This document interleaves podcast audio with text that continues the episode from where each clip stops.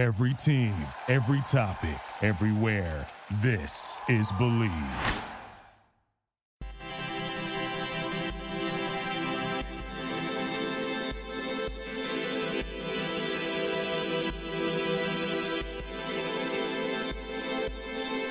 Let's give one up for the Oregon State Beavers to begin this podcast. They host Arizona State and win 35 to 34 in what was one of the more complete offensive games out of Corvallis. We're going to break that game down and the other three games on the Pac 12 slate in this podcast. Welcome, everybody, to Bleav in the Pac 12 on the Bleav Podcasting Network, along with Ryan Leaf. My name is Jonathan Rifkin. Happy to be with you for another edition recapping a busy week 12 around the Pac 12. And Ryan, I think that this weekend went sort of how we expected last week. I know that Chase Garbers played when we thought he was doubtful. He ended up only playing a couple of quarters, got injured. USC ended up slaughtering Cal 41 to 17. But I want to start with the Oregon State Arizona State game. A game that is intriguing to me because number 1 of Arizona State's youth, but also because of the ability of Oregon State to offensively overpower Arizona State to a victory in Corvallis, a place that Oregon State has seldom won this season. And for me, I think Jonathan Smith might actually be my coach of the year out of the Pac 12 at this point in the season just because of what we've seen out of Oregon State from where we expected them to be in this point. Yeah, I mean, he's done a tremendous job, but you can't you can't give somebody the award because hey man, you were supposed to suck but you didn't. All right? The, the the coach of the year is Mario Cristobal or Kyle Whittingham. Period. With what they've done if they're able to win nine or ten conference games and win the conference championship. I get it. I get. I understand that Jonathan Smith has done a tremendous job, and and uh, I, I I really think this is more of a referendum on what Herm Edwards has done. He's lost four consecutive football games. He was brought in to be a perennial top 15 football team by Ray Anderson.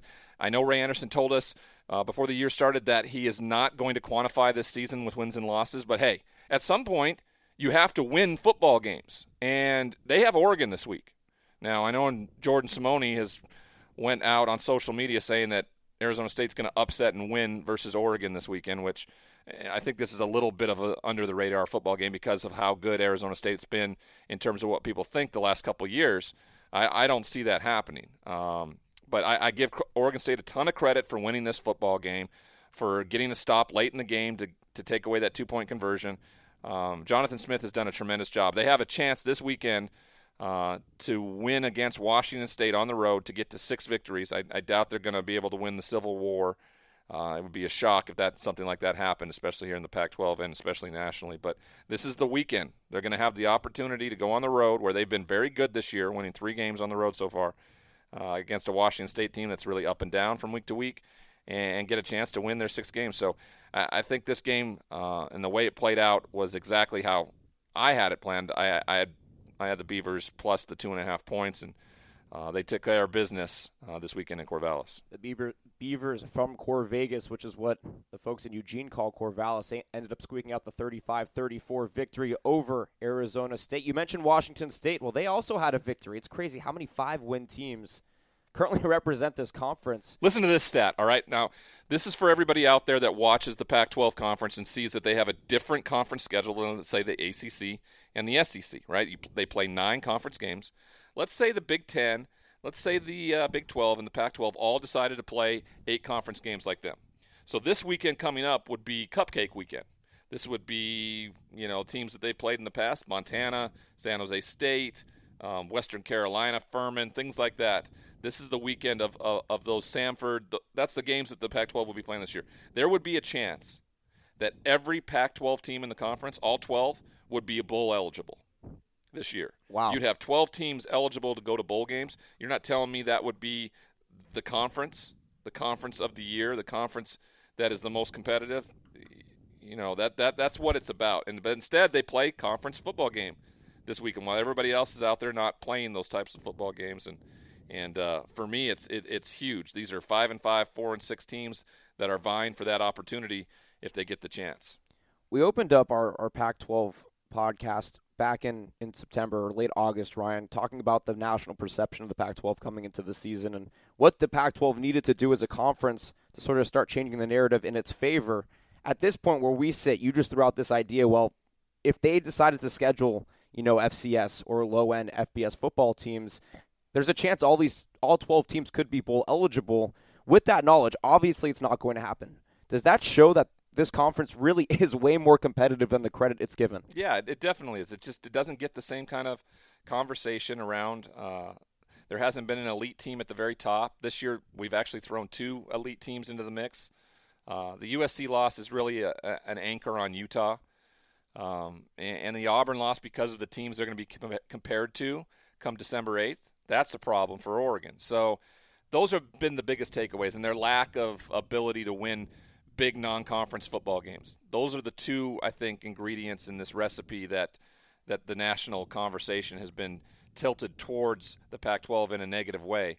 But I, I, I believe that both Utah and Oregon uh, deserve to be in the conversation, and if one or the other are undefeated uh, or or uh, one lost Pac-12 champion when it's all said and done belong in that fourth spot, fourth and final spot for the playoff. Because I I do believe that the three spots ahead of them are set in stone with Clemson, Ohio State, and LSU. All right, so let's get into this debate then. Oregon, Utah. Oregon beats Arizona 34 to 6. Utah just dismantles UCLA 49 to 3. Those 3 points came in the first quarter for UCLA and then it was all Utah all the time with this one.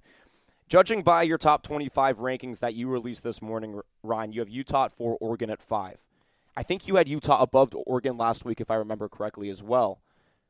Even okay, so I got the head shake. So no, you didn't. So I'm misremembering. So was the Utah win over UCLA more convincing to you than the Oregon win over Arizona to have Utah above uh, Oregon in this conversation? Yeah, and, and what you're supposed to do every week, you, you you crumple up what you did a week ago and you reevaluate. And for me, Utah um, wants you know Utah and Oregon both want to win football games. Utah right now wants to destroy you. They want to put you under the ground, and that's what they've done to every opponent they've had since the USC loss. Common opponents between Oregon and Utah. Utah's de- decimated a ton of them. The only difference is it's that USC game.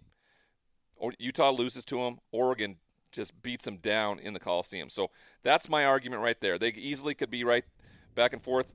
They may bounce back and forth until they play each other. But right now, I feel like if Utah played Oregon, Utah would win that football game. And I would dare to say they could win by by double digits right now with what they do defensively and how they're able to counter offensively. Well, I mean, so you think that because of Oregon's inability to run the ball consistently, 34 attempts, oh, barely 140 yards last week, and Utah's strength up up front out outmatches what could be a good Oregon defense against a Utah offense that has struggled at times, not consistently at times uh, throughout this season. Yeah, I just I think Oregon would probably be a favorite in Vegas just because of like the the, the perception of everything, but the, there's a there's a good chance that this Utah team could win this football game by by 10 points to 14 points, and that's because of what I've seen over the last six weeks from Utah, not necessarily what I've seen in the last six weeks uh, with Oregon. I think it's going to be a great football game, but right now, I think Utah might be the better team. We'll see. That's why I have them, you know, right there, ranked ahead of them, barely in the, the top 25, as well as my my my Pac-12 power rankings this week. Tyler Huntley went 14 for 18 for 335 yards and two touchdowns. Zach Moss ran the ball 17 times for 127 yards and two touchdowns. This one-two punch that Utah has, I mean, to, to have 18 attempts and to throw 335 yards is really, really efficient. Tyler Huntley obviously has progressed throughout the season uh, from an efficiency standpoint, and it makes Utah's offense very dangerous when you pair him now with the Zach Moss power running game. That one-two punch I think has more than enough to beat Oregon in the Pac-12 championship if they end up playing, which they they will end up playing. Um, but I also I still think the Oregon front seven can pressure enough to give that offense a chance. Now, do you think that Oregon looked a bit lethargic offensively against Arizona in this game, or do you think the 34 to six win was enough stylistically to say, okay, I'm happy with this win. I'm happy how they played. Let's move on to next week. Yeah, I mean they covered. They they won by a bunch of points, didn't allow a touchdown. They did everything that, that, that you wanted to. The difference is is that Utah did more. You know, in, in a, a, scenario where you're not used to that. Uh, we asked Kyle Whittingham the question a week ago. You know, do you need to have style points? Now he said his team that's not in their DNA. But if I'm the committee and if I'm people looking from the outside and I look at that score, and everybody was talking about how UCLA is this, you know, you know, Chip Kelly's got him got it figured out and they're moving forward. You know, Chip Kelly and this team easily could go four and eight. Right. You know, improve by one game. Now they're looking at the possibility of a, uh, of a, of a bowl game in pretty difficult scenario. If they lose to USC this week, they're that they're out of the conversation. So, um, you know, Utah left no doubt. Let's just put it that way. They left no doubt. Oregon did what they had to, but there has to be some style points going down the stretch here because the worst thing in the world that could happen is LSU loses to Georgia in the in the SEC championship. There, that that's the recipe for two SEC teams getting out, and uh, a one-loss Oklahoma team and a one-loss Pac-12 champion being left out of the conversation. So, what needs to happen for both of those conferences? They need um, LSU to go undefeated, and then to have a free-for-all for that last final spot. Oklahoma with one loss, Big 12 champion. I, I think the way the rankings have come out and have been behind both Oregon and Utah through this process leads me to believe that they probably wouldn't get in if there's a one-loss Pac-12 team. Now, the difference for me is is Alabama still in the scenario. We'll find out Tuesday night how far the committee drops Alabama because of the loss of Tua. Now, I know everybody's throwing the Cardale Jones uh, situation in there where you, uh, Ohio State wasn't in the mix. They were down to the third string quarterback, still get in, win the national championship. Mac Jones has Western Carolina, and then he's got Auburn, who's going to be in the top 20.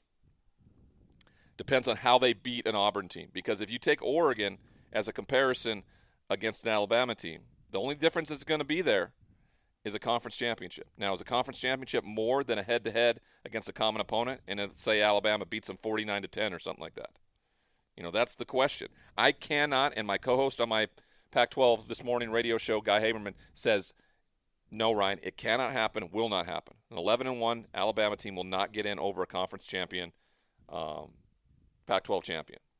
And I just, after, been, after having been in that room and now seeing the bias that exists that the SEC is the end all be all in conferences, worries me a ton for the Pac 12 champion that they would not get in because of that. And I, I, I can't believe it to be true. I don't believe it's going to happen. It's just a, it's a real fear that exists for me. How do people who haven't seen this process like you have have the assurance that that um that Rob Mullens doesn't have any sway in favor of the Pac-12 versus the rest of the committee. Well, he gets you know he gets he has to be he has to remove himself. He's out of the room for all conversation in the first six picks. He has no play on the first six picks huh. Because you go out and you pick six, and then if he comes back in and Oregon's still in the next six, he's got to recuse himself once again. So he's not in that conversation. Now, let's not say that you know when they're all stand, standing outside the room around the, the bucket of bacon uh, that he's not going. You know, he's not putting his two cents in right. for not only his alma mater, or not for his school that he's the athletic director at, but also the conference. You know, that's we'll see. That's why I don't necessarily like the recru- recusal process because you got to have somebody advocating for the Pac-12 in there. When he's not, I don't know who is in that room who's actually advocating for the Pac-12 in terms of strength of schedule, uh, strength of conference, things of that nature. Justin Herbert uh, first pick in the NFL draft, possibly on a national um, platform in the national semifinal. That's huge for me. You know, not Mac Jones, who would be replacing Tua. You know, that that for me is a big deal. So. I think I think that's really swayed and biased towards an SEC right now, and I don't think this year that the SEC is all that. I really don't. I don't think Florida's as great as people think. I don't think Auburn is. I don't think Georgia is. I certainly don't believe Alabama is. I think LSU is a pretty darn good football team. But the fact that they, you know, you know, hung on and beat a Texas team, Texas is not not anything, and that win doesn't mean as much to me or anybody anymore. So we'll see how it plays out. I don't think it's uh, head and shoulders a better conference than than the Pac-12 right now. You sort of alluded to this idea of Justin Herbert semifinal national stage. He needs it. Uh, the the local boy from Sheldon High School out in Eugene, Oregon. You you threw out the idea of possible first overall pick. What have you seen from him? Because for me, that was my uh, mindset coming into the season, and and I would argue now that it's probably regressed a little bit. What have you seen from him this season that gives you hope that that still might be the case? I don't know where you saw any regression, but the guy's been monumentally better. He would have been the first pick in the draft probably a year ago right. if Kyler Murray didn't set, decide to play. Because I mean, that was just going to be a fit with Cliff Kingsbury. Um, you know, nothing dissuades me from him being the first pick in the NFL draft next year, and he's going to measure like crazy at the combine. I mean, he's going to have every physical trait. He's going to do unbelievable in the interview process. Uh, if the knock on him is that he's not extroverted enough, that he's not that type of leader, you know, ask and talk to his coaches. They're gonna and his teammates. They're gonna tell you much differently. Three interceptions. The interception this weekend wasn't his fault on fourth down tip ball. Um, what is he at? 28 touchdowns. 28 and three. Come on now. I mean, that is absolutely unbelievable. And they are not. They don't revolve around him, right? They they run the football. They do different things. You know, he's going to be in a more pro style offense at the next level, and I think he's going to be really, really special. So, for me, he's only his decision to come back has only bolstered the opportunity to be the first pick in the NFL draft, but also now giving him a chance to be in the national championship conversation. Watch Mario Cristobal and that team do something special. Get in the fourth spot. Uh, depends on who they have to play. If they have to play Clemson, um, you know that's going to be a, a, a, bad deal. Um, they have to play LSU. Hey, if LSU's number one in the country, I like that matchup between LSU and Oregon in round one. Uh, I'd love to see Ohio State and Clemson in the national championship, but if it's in the semifinal, I'll still appreciate it just as much. For Arizona, now that we're sort of down this this quarterback rabbit hole, they they decided to play Grant Gunnell very sporadically in this game. And I'm not going to call this season a wash because there's still a chance that they could be bowl eligible. But you have to start thinking about the future. You have to start thinking about okay, past post Khalil Tate, what do we do with this offense? And I was a little disappointed to see that once Khalil Tate came back no, in. No, we're gonna we're gonna let's let's let's throw the season out. They're not going to be bowl eligible. Okay, so they play, they play four Utah. wins. That's it. They play Utah this weekend. We'll get to it on Thursday's pod. They play Utah and end the season at Arizona now, State. that that game you throw into the you know it's a territorial cup, it's a rivalry Right. game. So at, at best they they're going to be five and seven this year, which means two, two consecutive years of five and seven with the most dynamic quarterback you can imagine uh, after his freshman year. Uh, you get him. Uh, Kevin Sumlin comes in and goes five and seven in consecutive years with. Uh, I don't know what that means. I don't know what administratively what they'll think about it. But as this Arizona team processes and goes through the rest of the season, uh, you have to look on on the last two years in particular this year as an incredibly disappointing effort. do you think the future of the Arizona schools is actually bright? For me, Arizona State, Jayden Daniels, a freshman, has all the intangibles to be a great quarterback down the road. They have great recruits coming in. Chad Johnson Jr., Chad Ochocinco's son. They have a five-star linebacker from Calabasas, LaShawn Bell, coming in. They have another five-star wide. I mean, this team is building for the future in Arizona State, and Arizona has some younger guys too that are that are have the intangibles. Is Arizona football and Arizona State football making a, a push in the future to make the South even more competitive, or do you disagree? I mean, the, you're you you work in the world of recruiting. I mean, that's what you do. You bet on futures. I have not looked at one recruit. I don't care about their recruiting rankings. I don't look at any of that stuff. I look at what I see on the football field. And what I see on the football field from both Arizona and Arizona State is poor. It's not good. It's not a good product at all. Not enough to win championships in this conference.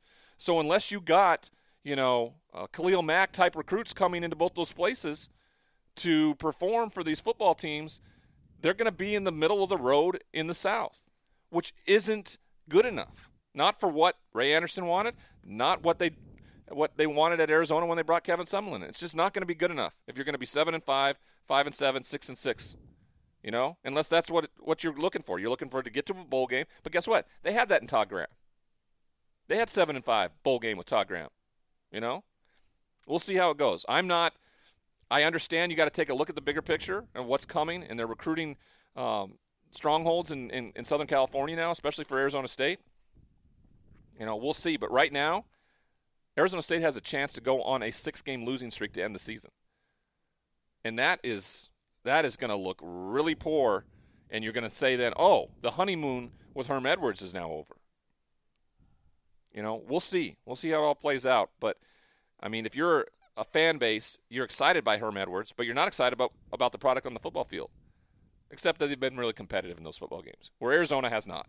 Arizona's gotten beat thoroughly. Arizona State, at least, is in football games. They just happen to be losing right down. I mean, the I think the you know the biggest blowout this year was the Utah game where they got thoroughly beat in that in that storm in Salt Lake City, and then they got run down pretty good by UCLA early, but came back in that game to make it make it closer. But you know they haven't gotten run out of the room like they like their counterpart in Arizona has this year. The Arizona schools combining for nine wins, 11 losses so far on this season with two games to go. The final game, Arizona, Arizona State, should be intriguing just for bragging rights in the, in the state of Arizona, but I don't think it'll be uh, anything too special. You talk about the Khalil Tate hype. I, I, I sort of look at him sort of like when Jeremy Lin broke out with the Knicks. Everybody freaked out. It was very short lived. the following season, there's that drop off. He did lead them to that big win against Oregon last year. But again, I wish Grant Gunnell played more in this game. It's time to just put put what happened behind you in Arizona and, and start looking towards uh, the future in my in my mind. Because again, I think this season is a wash again uh, if you're Arizona. Yeah, it's been a wash for a while. So um, now specifically, you know, you got the what I consider the best Pac-12 team coming into your house this weekend. It's it's probably going to be pretty ugly. They're 21 point underdogs at home. Um, you know, they lose this weekend, they're officially out of the conversation for bowl eligibility, regardless of what they do against their rival in Arizona State the final weekend. So, yeah, uh, two five-win seasons for Kevin Sumlin in his first two years. Um, that's that's not going to be good enough, in my opinion. Let's wrap it up with the Washington State Stanford game. We have not talked about that game. Washington State 49-22 against Stanford. Were you surprised by this result at all, or you think that uh, this was something that was expected at home? Gordon 520 yards, five touchdowns. Didn't Mills throw for over 500 yards too? He was close to it. Let me let me get that box score up. Yeah, yeah, 504. Yeah, but I'm he pretty had, sure. he had the two interceptions. Yeah, I mean that's that's the difference, right? I mean Anthony Gordon is is as good of any quarterback that Mike Leach has ever had. The problem is is they're the freak show at the circus, right? They put up all these great numbers, and you know they're five and five. That's the difference. Their defense is poor. Um, they can't stop anybody. I was really surprised that Stanford just completely abandoned the running game, which has been a decimating thing for Washington State, which could have controlled the game differently. Um, but they did enough at home uh, to really put a beating on a Stanford team that they have controlled over the last four four years, and now they have an opportunity against an Oregon State team to get bowl eligible. Um, the more and more I look at Washington State and, and the chance to get to seven and five, six and six for sure. I, I see as a win. I saw him as eight and four before the year started. I thought the road schedule was going to be really, really difficult. Uh, defensively, I wasn't prepared uh, to see what happened with the loss of Jalen Thompson, the effect that the, he would have on that defense, and the difference that, that they would, the difference in, in how they would be. So, um, proud of how they've done that. Um, still, still have to walk away and say we're five and five, and, and understand what that means. And what Mike Leach needs to do is find a way to somehow upset and beat Washington in the final game of the year, and then go out and find a defensive coordinator that he can get along with, that have the same philosophy, and figure out how to be better on defense. Because if they're not, uh, it, it's just going to be year in year out. Maybe they have a big year, but not enough to win a championship, or they're middle of the road. And you know, if you're a fan, and maybe I'm too close to this because I'm an alumni, and and maybe too emotional, but I learned a year ago that's not good enough to just be that and be okay with that. I think that's why I'm so critical of, of their performance this season. So what what fits the bill? Who fits the bill defensively for for Washington State? Who's somebody that they can bring in who can compete defensively in this conference, recruit competitively in this conference, and also get along with Mike Leach? Is there somebody that comes to mind, or is it luck of the draw? Is it trial and error? How do you reconcile the fact that this team has struggled defensively consistently for the last few years, and it's fi- finally time well, to they really. haven't for the last few years. They were really good the last front year. seven was really good last year. They were really good last year. So it, this for me is uh, this is Alex Grinch's defense. This is the bottom end of Alex Grinch's defense, and what Washington State continues to do is to lose great coaches to other places that can pay more money, assistant coaches. So this is this is also on Pat Chun. This is Pat Chun being able to go out and get a enough money to um, make sure that Mike Leach's coaches continue to stay there. Joe Salavea goes to Oregon, right?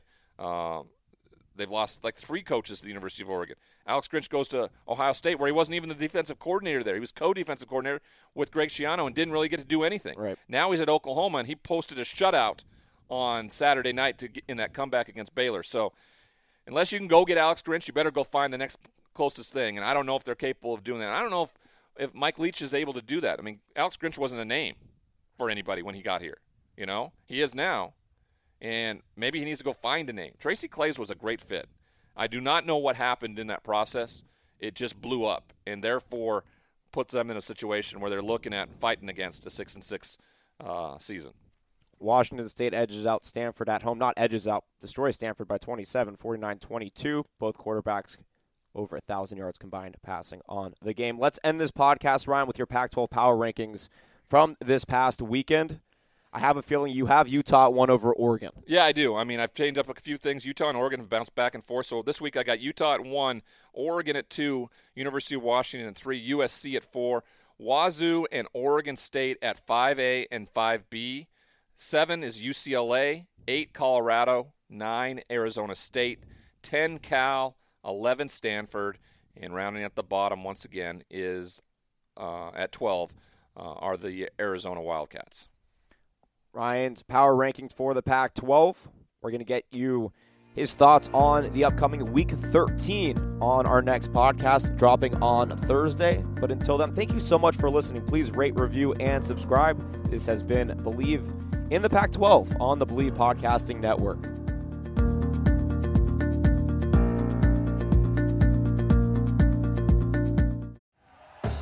Thank you for listening to Bleav. You can show support to your host by subscribing to the show and giving us a five star rating on your preferred platform. Check us out at Bleav.com and search for B L E A V on YouTube.